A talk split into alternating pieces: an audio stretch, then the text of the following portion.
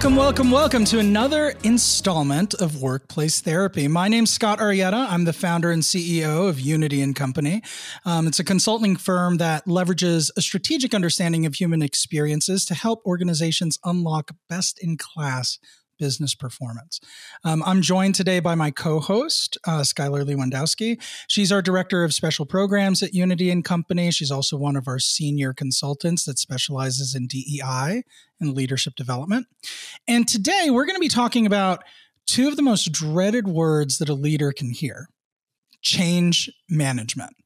Now, most jobs are ever changing. It's really the only constant.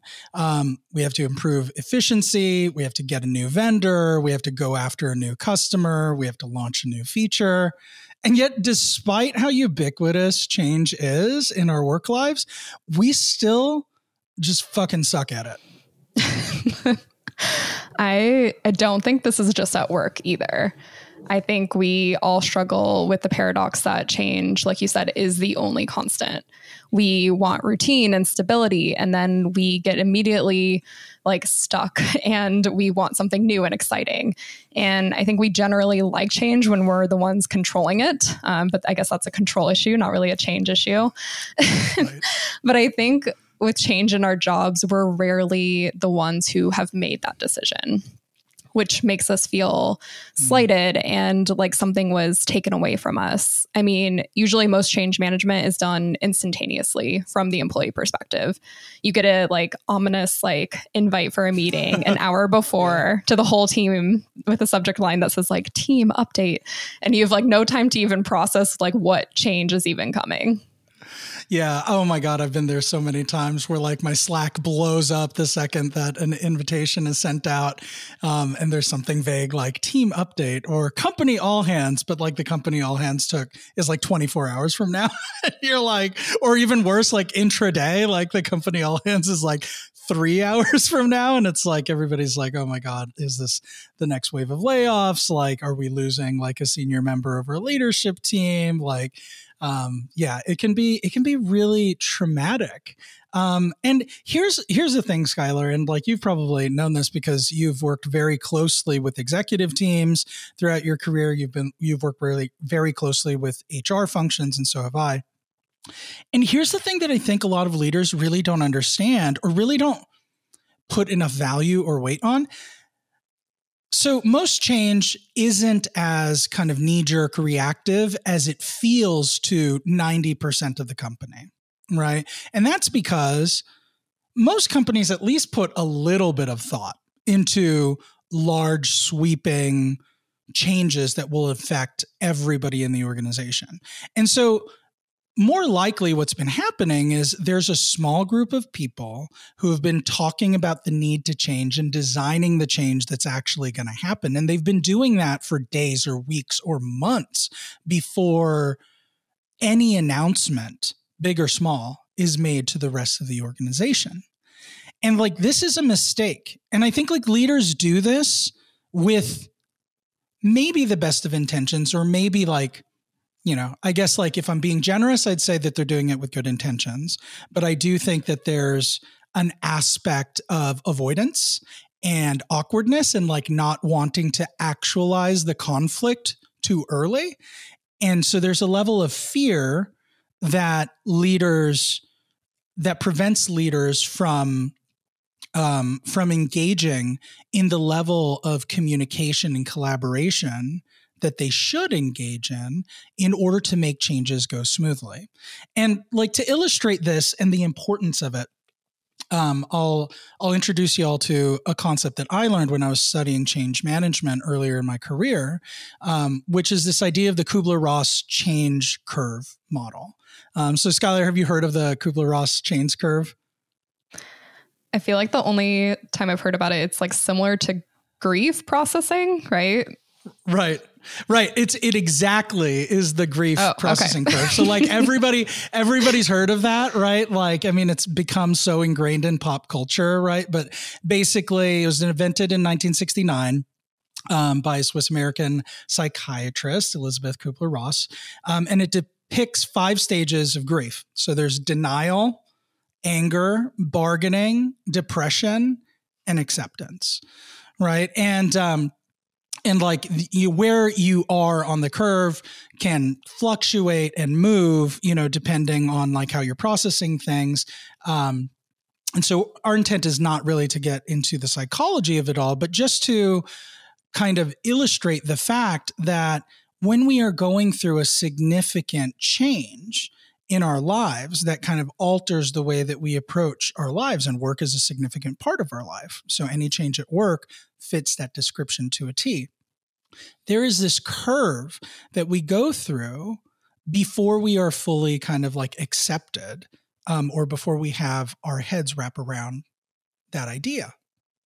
And um, and that's what this is really trying to communicate. And so when we as executives and when we as leaders are planning change, and we've been talking about it for months, we have in a closed room environment gone through all of those stages of grief. We've been in denial. We have bargained. We've been angry, right? And eventually, by the time we're ready to launch the change, most of that team is in the acceptance phase.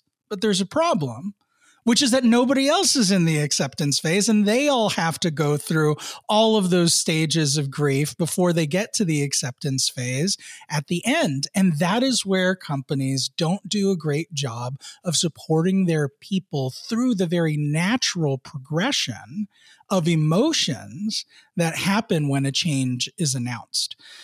And so, you know what, Skylar, this really reminds me of like one of my favorite books. It was written a while ago. Um, it's called Switch by Chip and Dan Heath, and um, and it's all about change management, how to change when change is hard. And the reason I love this book is because you know, rather than being like a really boring business book with a lot of business principles, they kind of like boil everything down to a metaphor that's like really memorable. And so the metaphor that they introduce is this idea of a rider sitting on top of an elephant. And in this metaphor, the elephant is it represents your emotions, right? And the writer represents kind of your logic and your executive functioning. And right off the bat, I think that's a powerful metaphor because we've talked about before on this podcast about how for some reason, the expectation of professionalism in a work environment is that we have no elephant. We are 100% rider. We have no emotions. You leave your emotions at the door. You come in, and in order to be professional, you have to be this completely anesthetized version of yourself with no emotional capacity whatsoever. And really, that's just a selfish perspective. That's like you're easier to handle if you don't have emotions. And so I'm expecting that of you. Right. But the reality is, is we can't separate ourselves from our emotions. And not only can we not separate ourselves from our emotions because it makes us human, but those emotions have an outsized impact on the direction that we are headed. Like if you think about like a rider on top of an elephant, that elephant is going to go wherever the hell it wants to go. right? It's like, you know, the writer has some influence, right? And especially if the writer is invested in training the elephant, right? You know, then the writer can have even more influence and be more disciplined, right? So that's the analogy for people who have done some work on themselves, have gone through self discovery, and have learned how to regulate their emotions. But even people who have put years of investment into that can't control, can't fully control the elephant right? It's still going to go wherever it wants to go. And so we ignore the elephant to our own detriment, right? And on the flip side, like I don't want to be all doom and gloom, but the other thing is is emotions are a powerful force for good. If you can engage the elephant, if you can engage emotions and really get people bought into an idea, they will run through and knock down walls for you.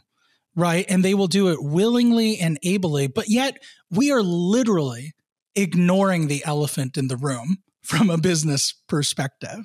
And like I said, I think it's just completely um, to our detriment. So, Skylar, I mean, now that I've kind of set you up with a lot of um, a lot of metaphors here, do you um, do you have any examples from your experience where major change has been implemented, but they just completely ignored the emotional impact or the elephant? Yeah, they definitely literally ignored the elephant in the room. I love it.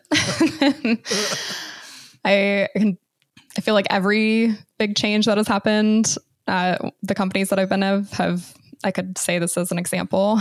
Um, I'll share one that the change was, in my mind, a really good change and a needed one. And even with that, I struggled with it. And I was, I was working in HR at the time.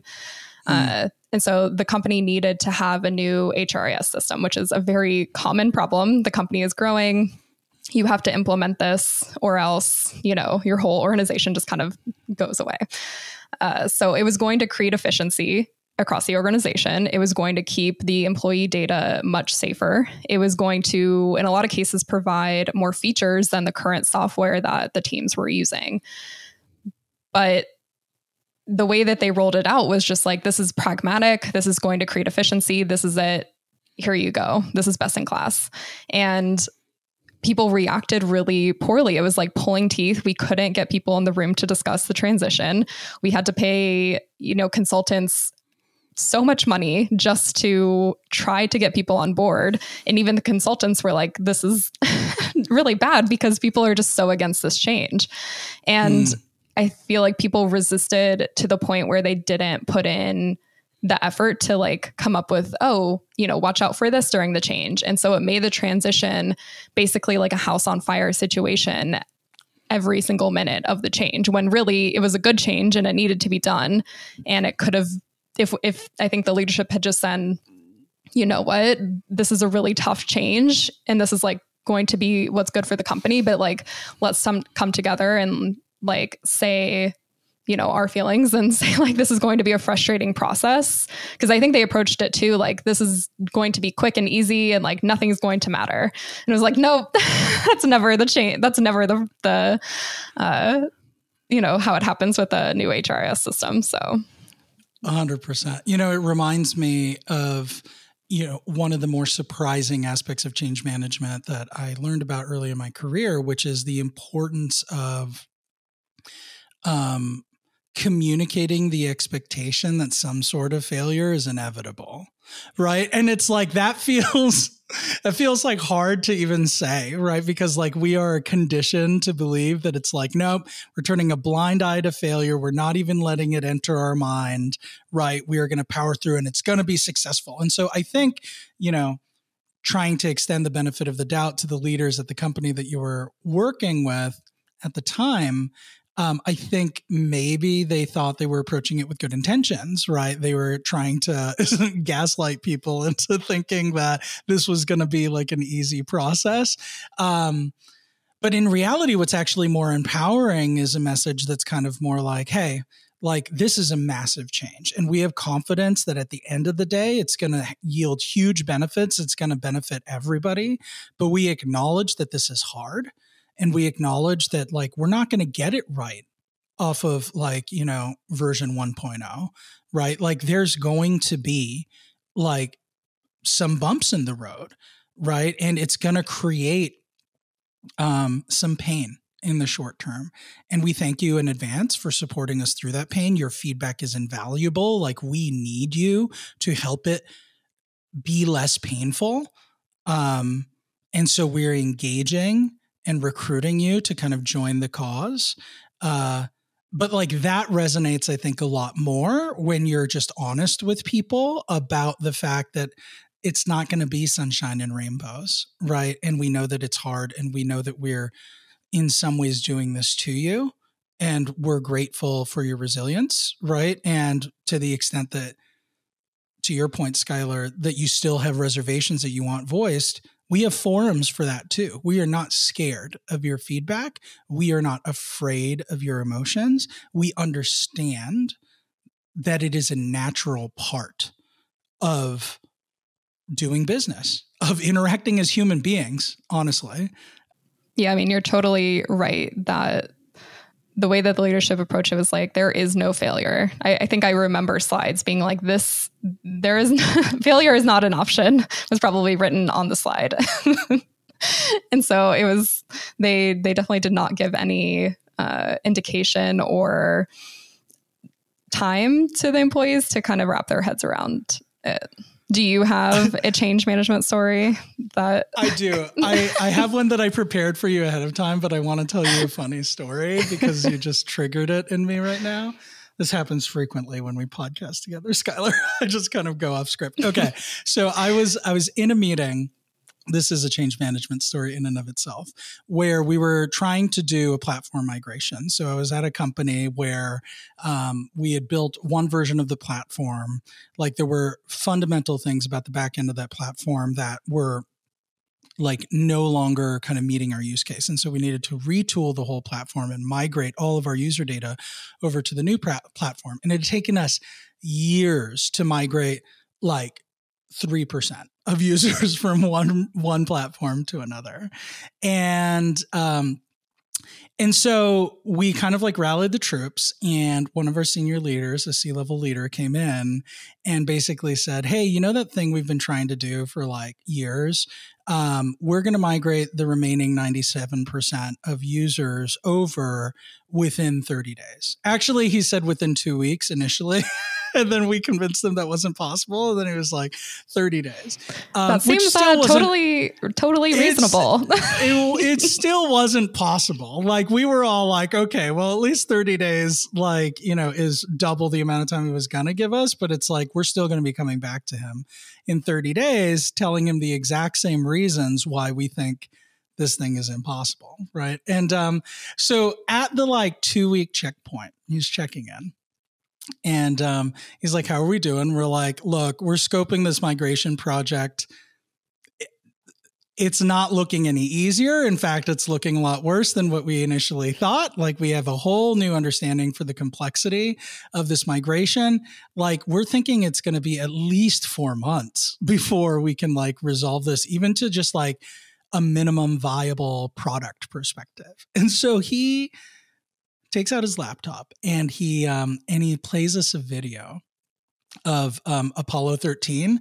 And there's a scene in Apollo 13 where they're trying to get the crew back. And like one of the guys in the Houston Command Center says, failure is not an option. And like that was his punchline is like, guys, I hear that you're telling me that this can't be done in this amount of time, but failure's not an option. Let's bring our people home. And um and I was like, look, Apollo 13 is a great movie.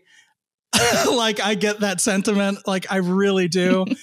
um, but also it's like you're not listening, right? It's like you've created a forum ostensibly to hear like the objections and challenges that we are having and we are trying to inform you to the best of our ability you know what a more reasonable timeline is for this migration and yet you're just meeting us by completely ignoring not just the emotional side where we're like, we know we are going to fail at this. We know we are not going to hit this deadline. We know that hitting this deadline would be irresponsible because we'd have to cut way too many corners in order to do it. And instead of acknowledging and engaging with that, the answer was failure is not an option. Watch this clip from Apollo 13. I'll see you guys later. you know? And um, that's a great example of how not to lead through change management and how not to engage the elephant. Um, but that's not the main story. Okay so the main story i wanted to tell you um, was actually a story uh, of a time where things i think did go really well. Um, and so I've, I've told parts of this story before on the podcast, but um, there was a time in my career where I was leading a large um, operations center for a tech enabled fashion retailer.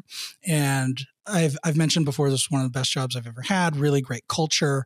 One of the things that made the culture so great was so I was hired to run their Austin based operations center. And the first day that I walked into their operations center, it's a call center essentially, but they weren't taking calls. They, it was basically like email support, was what most of the headcount was doing there. Um, and I walked into the office and it's this gorgeous building in downtown Austin. And when you look at like the interior design of the place, it looks like they hired an interior designer from like West Elm to like come in and like fully furnish the place, paint the walls, put art everywhere. It was gorgeous, like a beautiful place to be, right? And there were like chaise lounges and couches and armchairs like all throughout the building and you would you would see these you know customer service representatives um, like you know answering you know like our clients very casually like on the couches and just like everybody seemed like really happy and light and airy um, and there were like free snacks. It was like the peak of like you know that whole like startup perks kind of environment.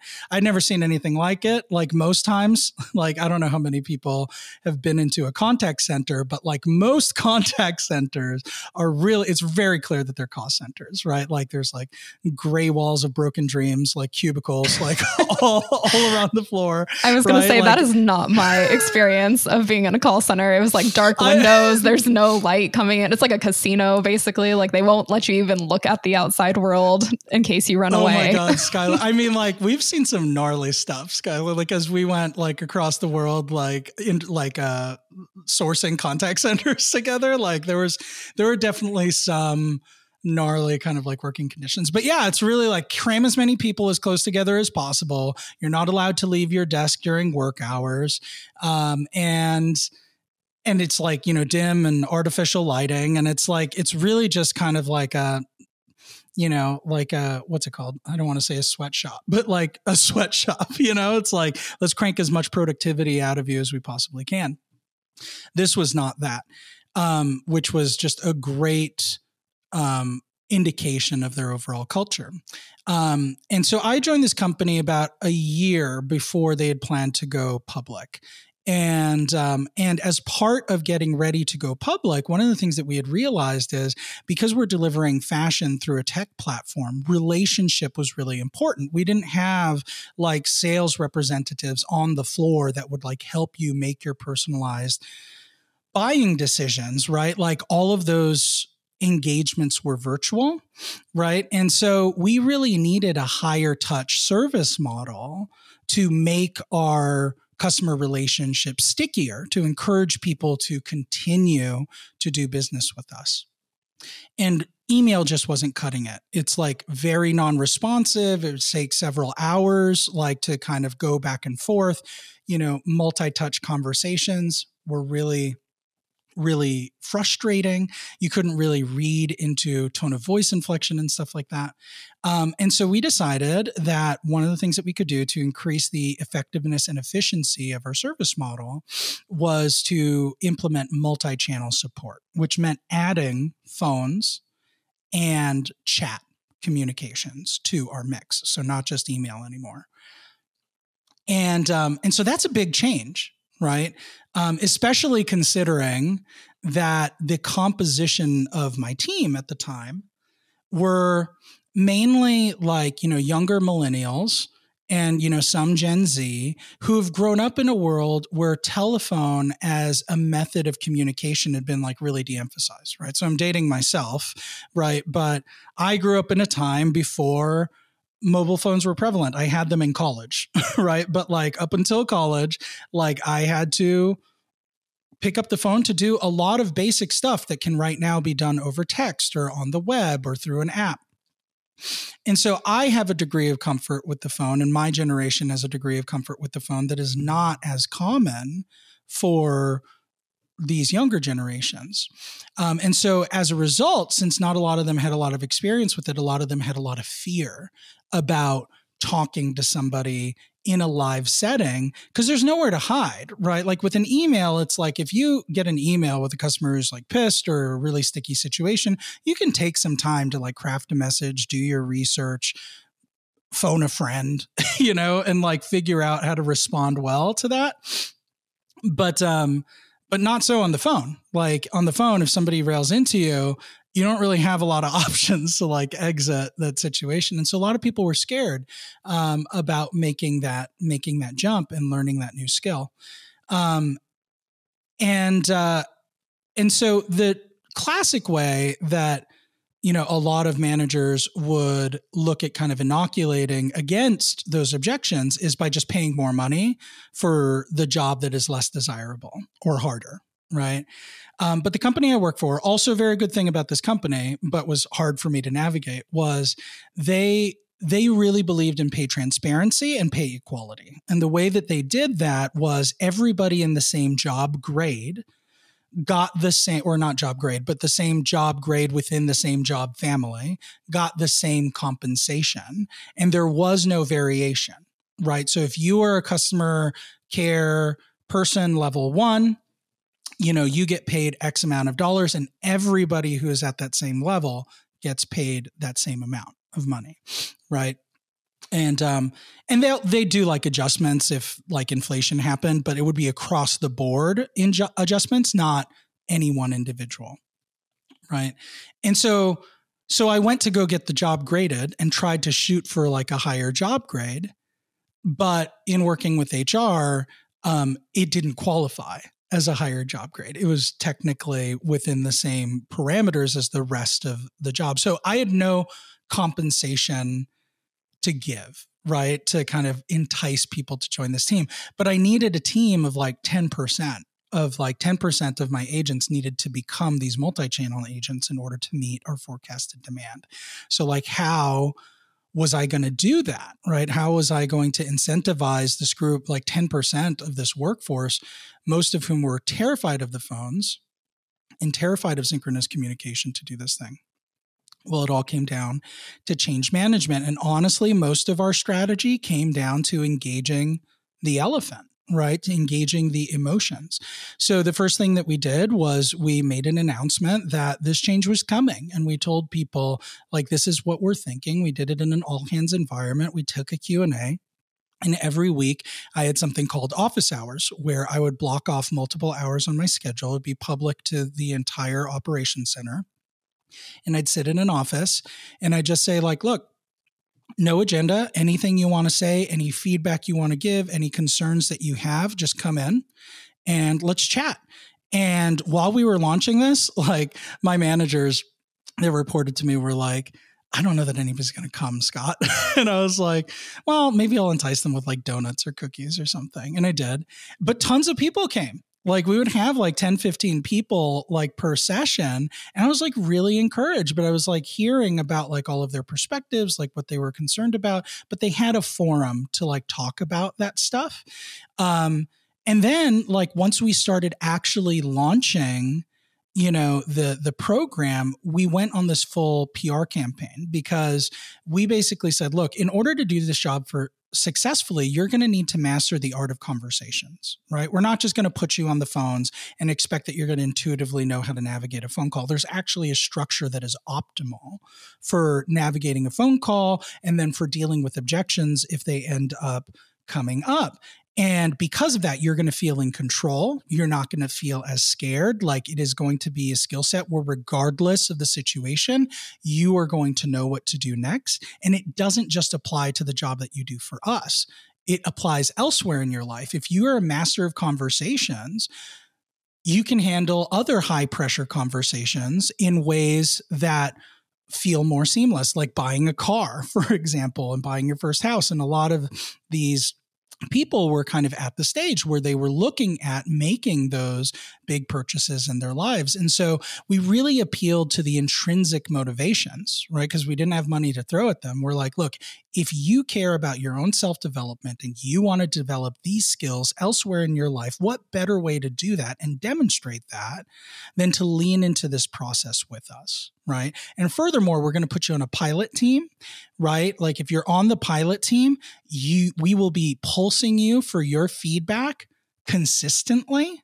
And we are going to be using your input to make changes that better serve everybody else as we continue to iterate this process right and then in addition to that like um we ended up like buying just sweatshirts for this team and like they walked around like really proudly with them and said like multi-channel customer experience right? And it worked almost too well because people were like super jealous. They're like why does this team get all this stuff? And it's like well because you know they they're leaning into the process. They're facing their fears. They're taking on like more uncertainty, you know, in order to advance their self development, but also kind of like advance our organization and like what it is that we're hoping to accomplish. Right. And then, like, as we continued to grow and formalize, and we got out of the pilot stage and we extended formal offers for people to join the team permanently, we continued to reinforce that through communications to the floor, through our all hands meeting, through my office hours.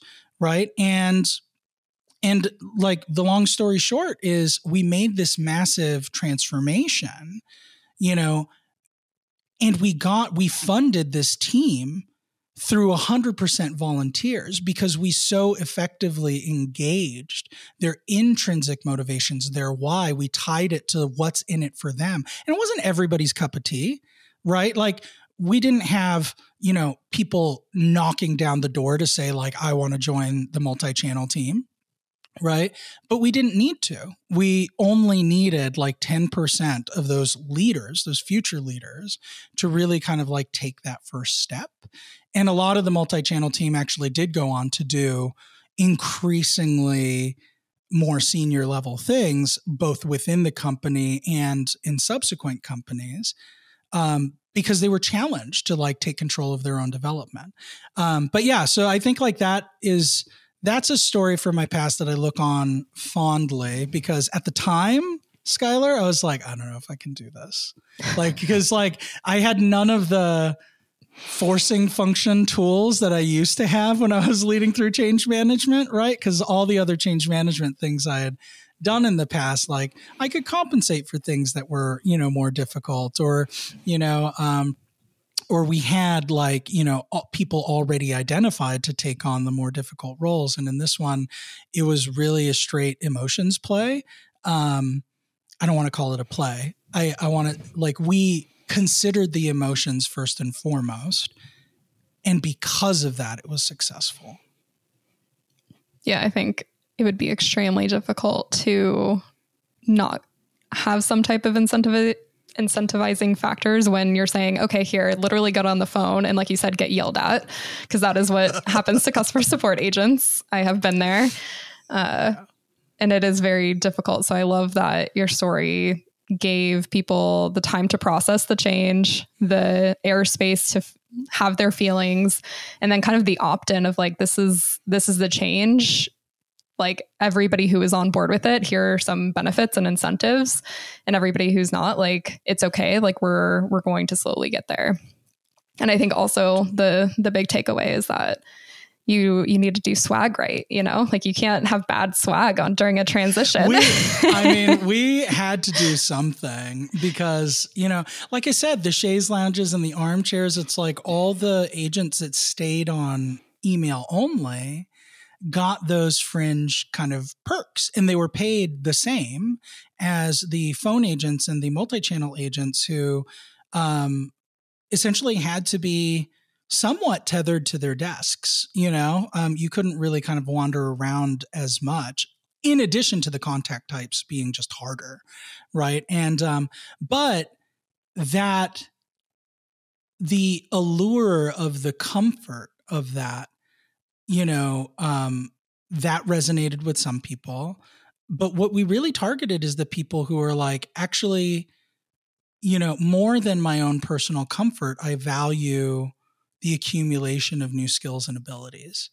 Right. And we really positioned it in a way to kind of speak to that. And if you've ever met people who are really hardcore about self development, it almost always involves some kind of de emphasis of your own comfort, right? Because self development is uncomfortable, right? Like the maximum in comfort is just staying exactly where you are, right? But like if you're going to pick up any new skills, if you're going to explore any new opportunities, you have to be uncomfortable, um, but it has to be worth it. You have to have conviction that the thing that you are sacrificing your comfort for is ultimately worth it.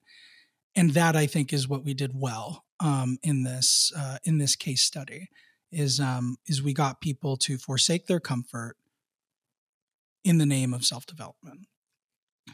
I love that. And I thank you for setting up a good transition because I wanted to talk about how to actually make change management how to actually make change management better. And it sounds like you had a really good story, but I, I think the first thing I wanted to touch on was that if the change is sh- completely shocking to your organization, you're probably not listening enough to your employees. Like, if they don't feel the change or the strategic change in the in the company coming, um, then they're probably not focused right on the right business objectives in the first place. And I think employees can sense change. And so, like, if you're if it's like, oh my gosh, this is totally out of the blue, it's like that means there's a huge communication problem within your organization. The second point that's I wanted to say, oh, go ahead. Oh, just saying that's such a good point. That's such a good point. I think that um I think that leaders often forget how intuitive their employees actually are. Right? It's like your employees are watching. They have their feelers out like 100% of the time, right? And it's like and there hasn't been a single major change that I have been privy to where it hasn't been at least suspected like broadly right? Like we think that we have containment over these things but there's so much about the way that we move and talk and communicate that kind of betrays like our you know our secrecy. Um and so it's like so why like and that's why it's like look secrecy has a place but i do think that like erring on the side of transparency is probably the better solution in most cases. You know, I have been, I've had a mantra as a leader. I may have told you this, Skylar, while we were working together all those years back, but I have this mantra as a leader where I often err on the side of transparency, even to the point where I'm not sure if it's like smart. but it like, it is very rarely I don't even think it ever has really kind of like come back to bite me in the ass.